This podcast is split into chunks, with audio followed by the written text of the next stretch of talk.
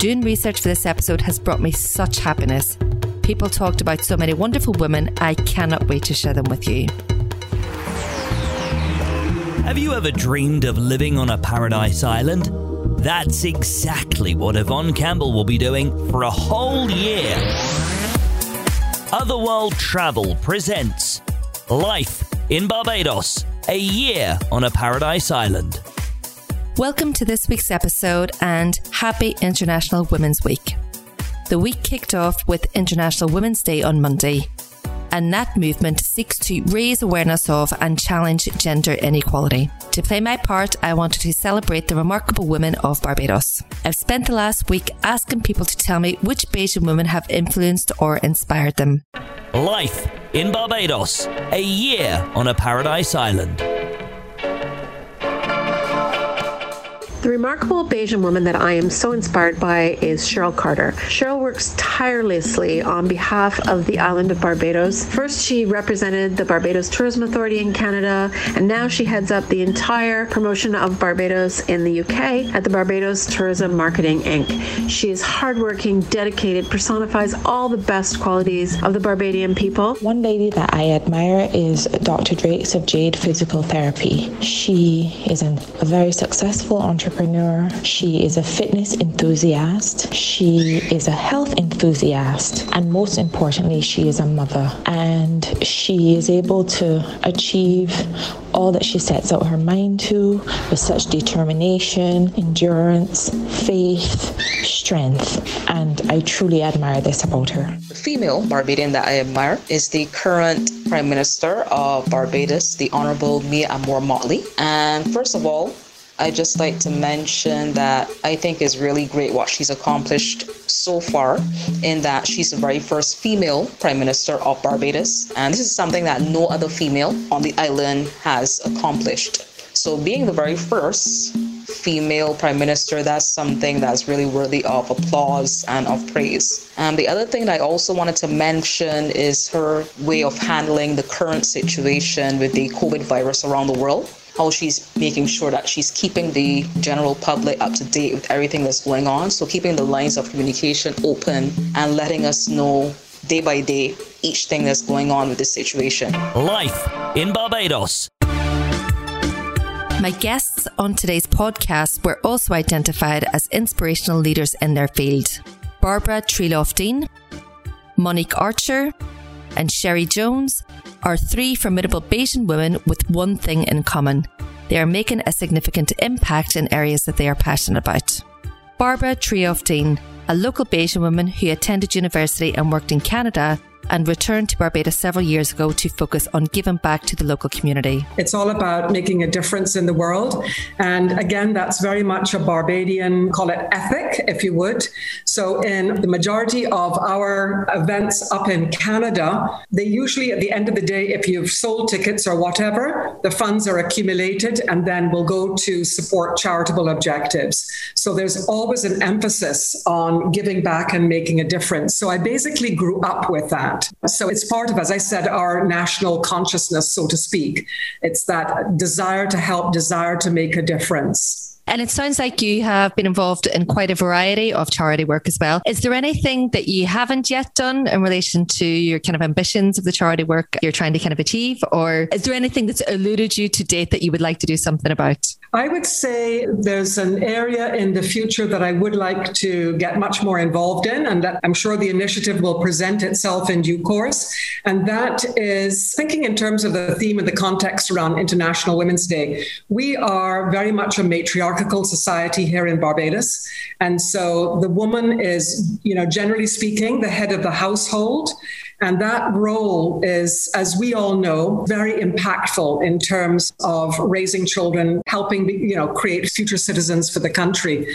So being able to support programs that help young girls think about their future for themselves in terms of what's happening on a social level, spiritual level, emotional level. How can they embrace what their talents are in terms of really achieving their full potential? Because at the end of the day, they will have a tremendous impact on other youth, whether or not they are actually having children themselves and raising children and influencing them, or whether as an aunt they're able to influence as well or even adopt. But the role of the woman is very strong and very powerful here in the Caribbean.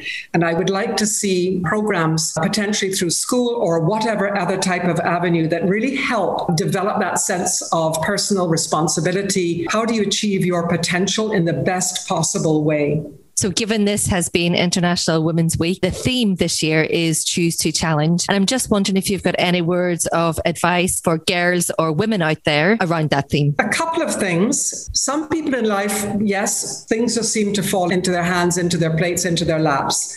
But for the majority, it really is focus on the discipline of maths and your English, hard work, commitment, but really look to what is your talent and your potential and how can you develop that. And I'd like to make a special call out to a young lady, Maria Marshall, who is our local Greta Thunberg, so to speak. And she has this beautiful program on little thoughts on big matters. And she's 11 years old when she was at primary school in Blackman and Gollop. She's now at Harrison College. She had put together this small video and it won an award. And so she'd been interviewed internationally, but it was all around observing something that was happening somebody throwing trash garbage out of a van and then taking that as an idea and saying, what is my role and my responsibility in terms of the environment and how I can give back to the country?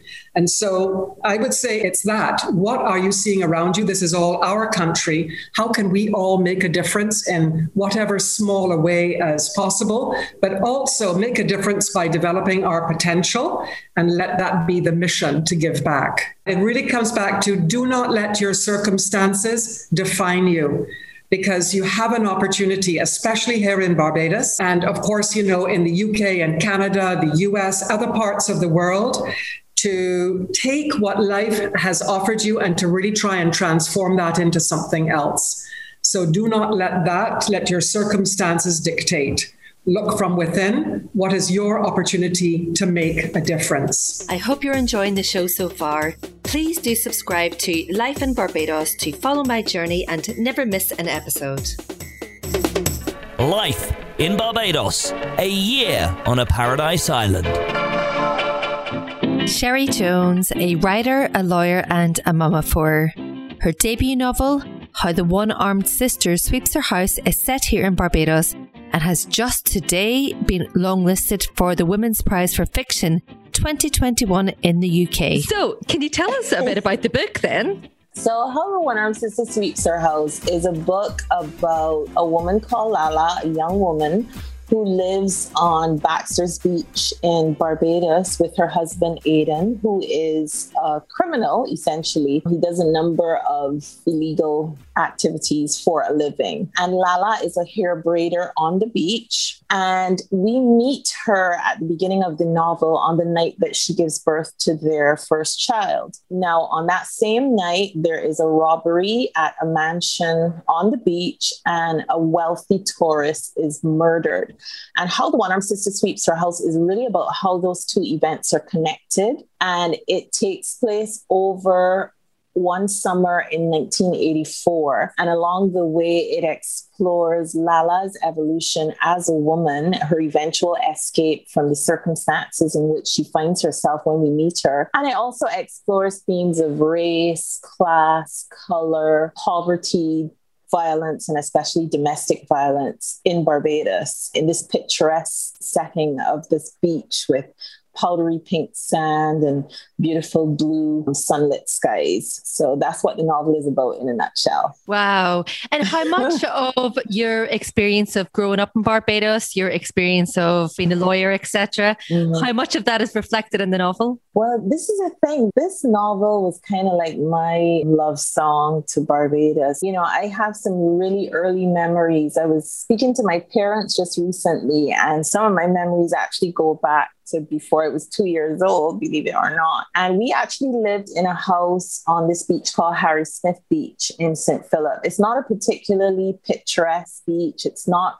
great for bathing. But I do remember sort of walking along the beach with my dad. And I remember just having a special relationship with the sea. And that has continued for you know the rest of my life. It's a little bit of a love hate relationship. I certainly think that aspect of my life influenced the novel in a really big way. In terms of my career what i would probably say is that my legal training helps me with getting to the bottom of the story. So I tend to start writing a story. I'll hear a character in my head, or I will see a scene being played out. And then there's this curiosity. I want to know, like, what, well, why are you saying that? Why has this particular thing happened? And I start asking all these questions around what I'm hearing or seeing. And I think my legal training actually helps with that because I've said quite a few times now that,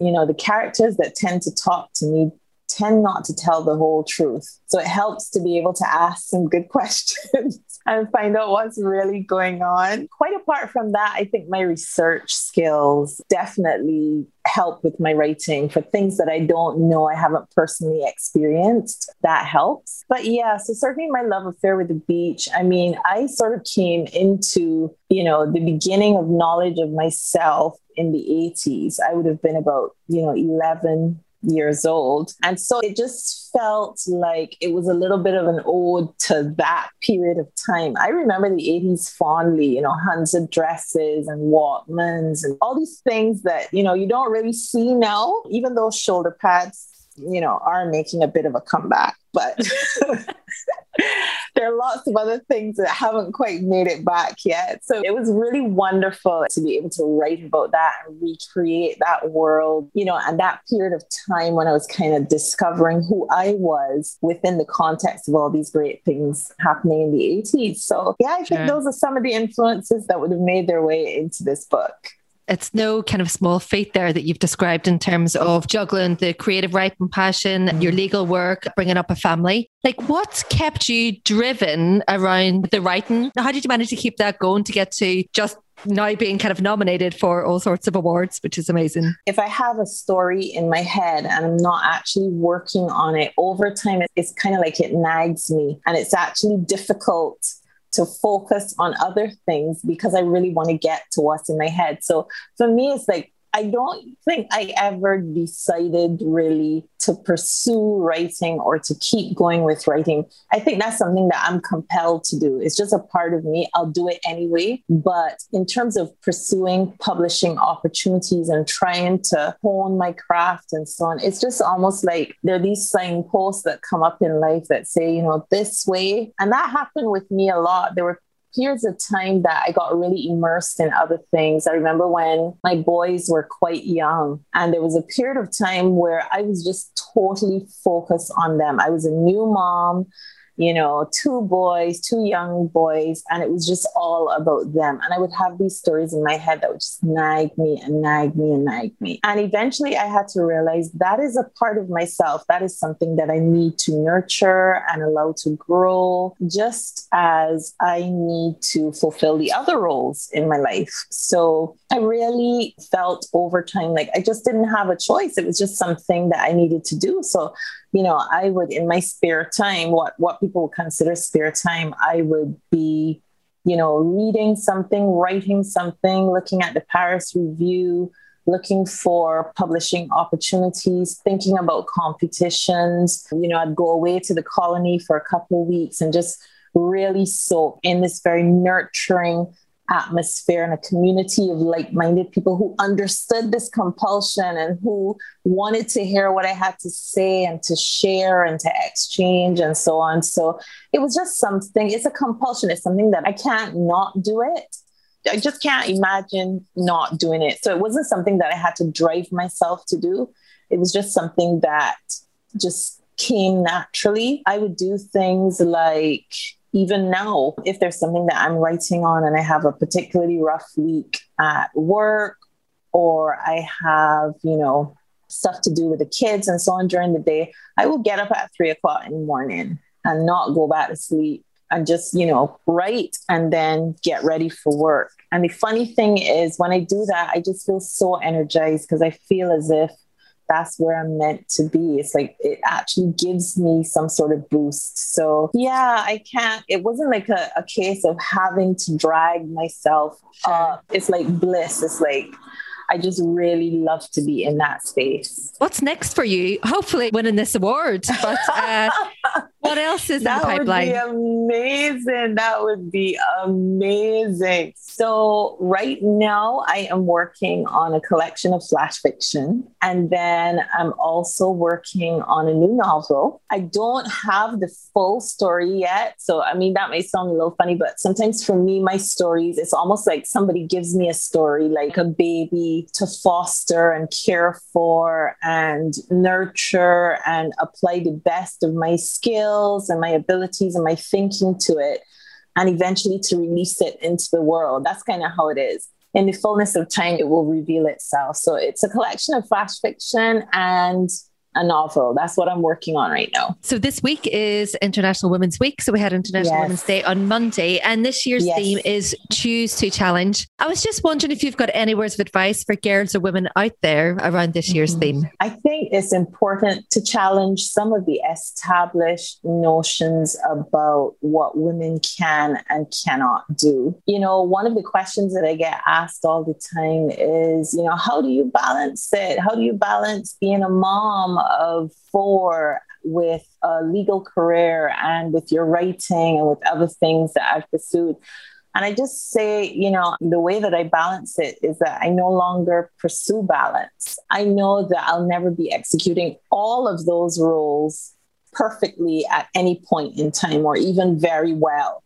And I think we need to challenge the notion that as women, we need to do everything well all the time. Domestic professional vocational whatever it is there i think some people started to think over time that you know women in establishing that we are equal and just as capable and deserving of equal pay and and equal treatment that we should do all aspects of our roles equally well at all times. And i've never been able to do that so I think that's one of the things we need to challenge. Any of those functions is a full time job. So absolutely, which is what I said at the start. Yeah, absolutely. anybody, kudos to anybody who manages to do all three or four full time roles well all the time. I am not superwoman, and I choose to challenge that notion. I'm a human being trying to fully realize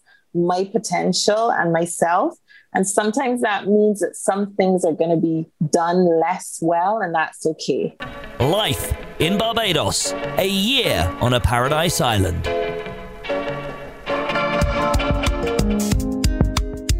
Monique Archer, a successful competitive show jumper, Barbados Equestrian Association president, and one of the founders of the Humane Organisation for the Relief of Suffering Equines, HORSE. I had never uh, even really been around horses, maybe seen them for pony rides or something at a fair, but I went to visit some family that we had in Northern Ireland, and they had a farm. And we went out to the farm and we just had a, a really great day there as kids. And they had a pony, and I got on the pony, and that was the end. I and my family is never had riders in it. So there's no equestrian background that my dad rode or my mom rode or my aunt rode or nobody rode. So that's what makes me a firm believer that equestrian sport is in your soul. It's a part of who you are. It is not it's not a hobby. And anybody that thinks it's a hobby isn't really passionate or really into it. I started out at seven and I came back. I pestered the heck out of my mom until she got me enrolled in a riding school and and that's basically how it all started. So that's fascinating because barbados as far as i can tell is quite big in terms of kind of equestrian activity but it took you to go to ireland. So i moved here from belfast to barbados in december and this is great to hear that you got your inspiration when you were in ireland. It was really something and i got very involved in show jumping. My dad got me a pony really wicked thing that used to throw me off and just bolt for home and all the things that you see on the little videos that make you laugh. It's not so funny when you're going through it, but it's funny. It's funny to look. And I think it did make me a stronger rider and certainly has helped me to appreciate the nicer horses I'm now lucky enough to own and to ride. I started out in show jumping and did quite a lot until, in terms of what we can do here locally, I probably jumped up to back then it was in feet. So I'm going to say feet, which was like three foot nine, and uh, won quite a few classes here. And I loved it, but I went away and I couldn't afford to do it and couldn't really find anywhere that was easily accessible when I went to school in England to do my A levels. So that put it on pause. But I did have some very good friends again in Ireland that said to my dad, instead of her hanging out over there, why don't you send her across to Ireland and she can enjoy her midterm breaks over here. But then wow. equestrian was was off my radar for a few years. I didn't have a horse anymore at that time, and it just faded away a little bit into the background. And then I went to university and still didn't really do any riding. Maybe sat on a friend's horse once in a while for a little a pleasure, but nothing, no competition. But I picked it back up when I got here because my dad quite late in his 40s decided to take up playing polo and he loved it. Yeah. So that's how i actually got back into equestrian sport was joining the barbados polo club. And uh, so are you still active? Are you still competing? Very much so. I actually went on it was a big step. I qualified a spot to the pan american games but i had to then get my mer which is you have to get a required score to basically prove you're proficient another level up so that was then three star, and it was all a bit of a rush. And my horse, while she's quite experienced for the CAC games, she and I were doing a bit of learning together for the Pan American Games. So we didn't qualify, and that's not a bad thing because it's a big step up and it's better to take more time and be safe about it. In eventing,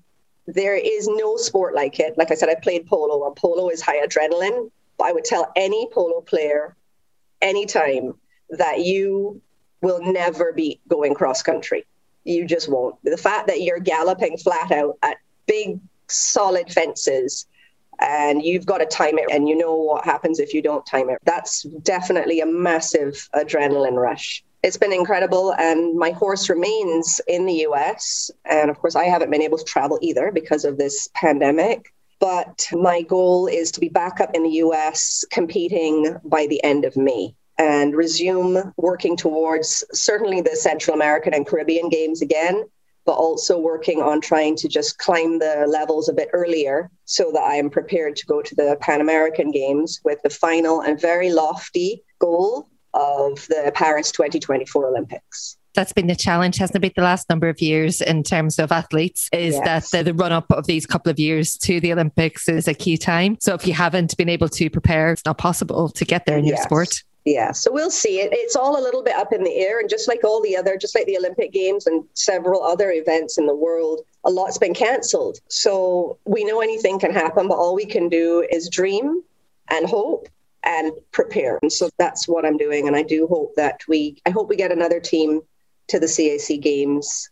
Uh, I think we could do very well again.